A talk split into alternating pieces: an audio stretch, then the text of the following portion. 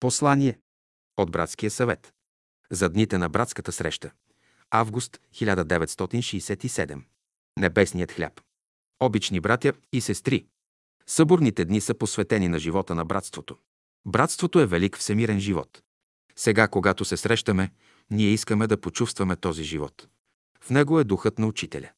Него искаме ние да почувстваме в нашите сърца и души, да го видим в нашите погледи и усмивки, в приветствените думи, които ще си кажем, в песните, които ще пеем, в мислите, които ще споделим. Има една текуща мисъл. Тя иде от великия разумен свят. Тя се предава по всички населени светове. И както кръвта храни клетките на организма, тъй и всемирната мисъл обединява всички, които мислят. Тази велика вълна подхранва хората на науката, изкуствата, мистиката. Тя дава подтик на творците във всички области на живота. Тя е небесният хляб. В Господнята молитва за нея е казано «Хлябът наш насъщни дай го нам и днес». В една своя беседа учителя ни е разказал малката легенда за житното зърно. Някога в древността настанала голяма суша. Посевите изсъхнали, хората изгубили житото и бедствали, и ще ли да умрат от глад. Тогава Бог се смилил и изпратил един ангел. Ангелът дошъл при царя на този народ и му донесъл отново житното зърно, като казал «Сейте го, отглеждайте го, то ще ви храни, но скрина няма да го мерите и с пари няма да го продавате». В тази малка легенда е скрит един важен закон за вътрешния живот. Дойде във вас една малка мисъл да направите добро, направете го, без да очаквате някакви облаги, без никакви лични съображения и сметки, т.е. не го продавайте с пари. Оставете на страна и това заслужава ли този човек или не, време ли е да се направи сега или не и доколко да се направи. Тоест, не мерете божественото скрина. Дойде във вас вдъхновение, изпълнете повелението на вътрешния глас. Работете, поставете на негово разположение всичко – живот, здраве, сила, богатство. Опитате ли се да ограничите божественото, ще го изгубите. Изгубите ли го, ще умрете от глад. Не ограничавайте малкия божествен живот във вас, житеното зрънце. Не туряйте кран на извора. Нека си тече свободно. А вие се радвайте. Днес навред в света работят учениците на учителя, учениците на Божествената школа. Те не принадлежат само на едно общество. Те са сред всички народи, във всички религии, общества, класи и съсловия. Бог отвътре призовава своите работници и ги туря на работа, където иска. Те образуват онази духовна верига в човечеството, която учителя ръководи. Ако учениците вършат добре своята работа, много злини и бедствия за човеците ще се избегнат. Хората ще бъдат здрави, ще има плодородие, изобилие във всичко въпросите на живота ще се разрешават благоприятно, на всички ще бъде добре. Човек участва в целокупния живот. Той не е само зрител. Той носи отговорност в него и извършва специфична работа. Днес пак се поставя въпросът има ли живот на други небесни тела.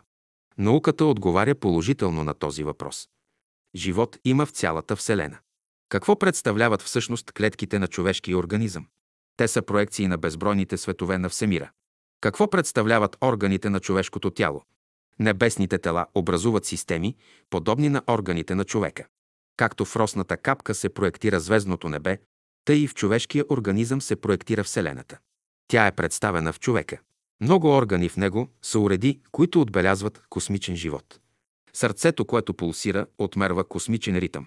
Умът долавя съобщения от далечни светове и ги регистрира. Човек е интимно свързан с космичния живот. Той може, като изучава себе си, да изучава живота на Вселената. Човек трябва да свикне с мисълта, че е гражданин на Всемира и щом живее на Земята, живее по всички населени светове. Всемирният живот е негов живот. В човека се засрещат силите на живота. Той е арена на борби. Борбата, която става в човека, същата борба става в обществото, в човечеството, в природата.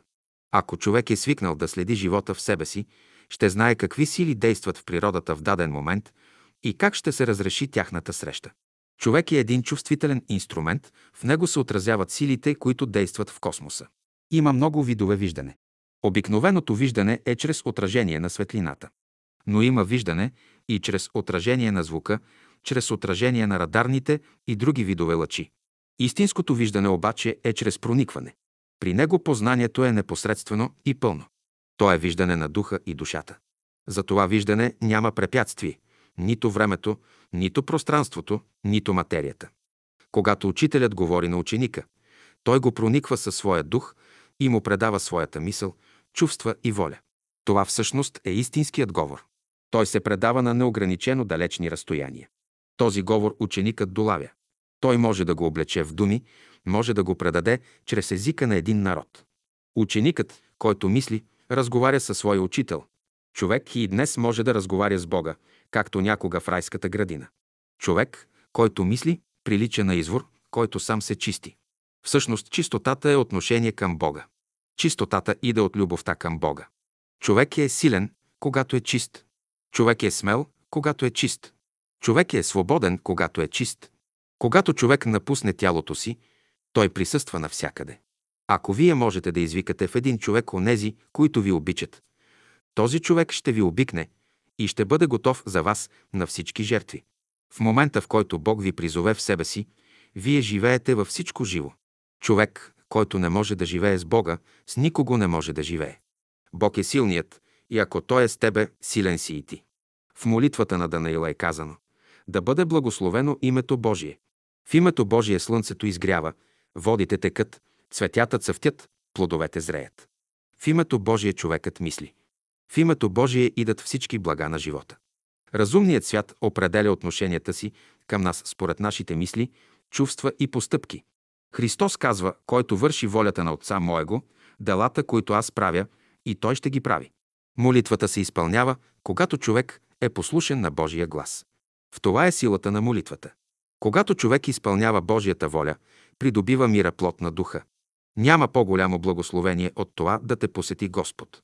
Това благословение пожелаваме на учениците в дните на братската среща. Поздрав на всички приятели! Август 1967 година. София, Изгрев.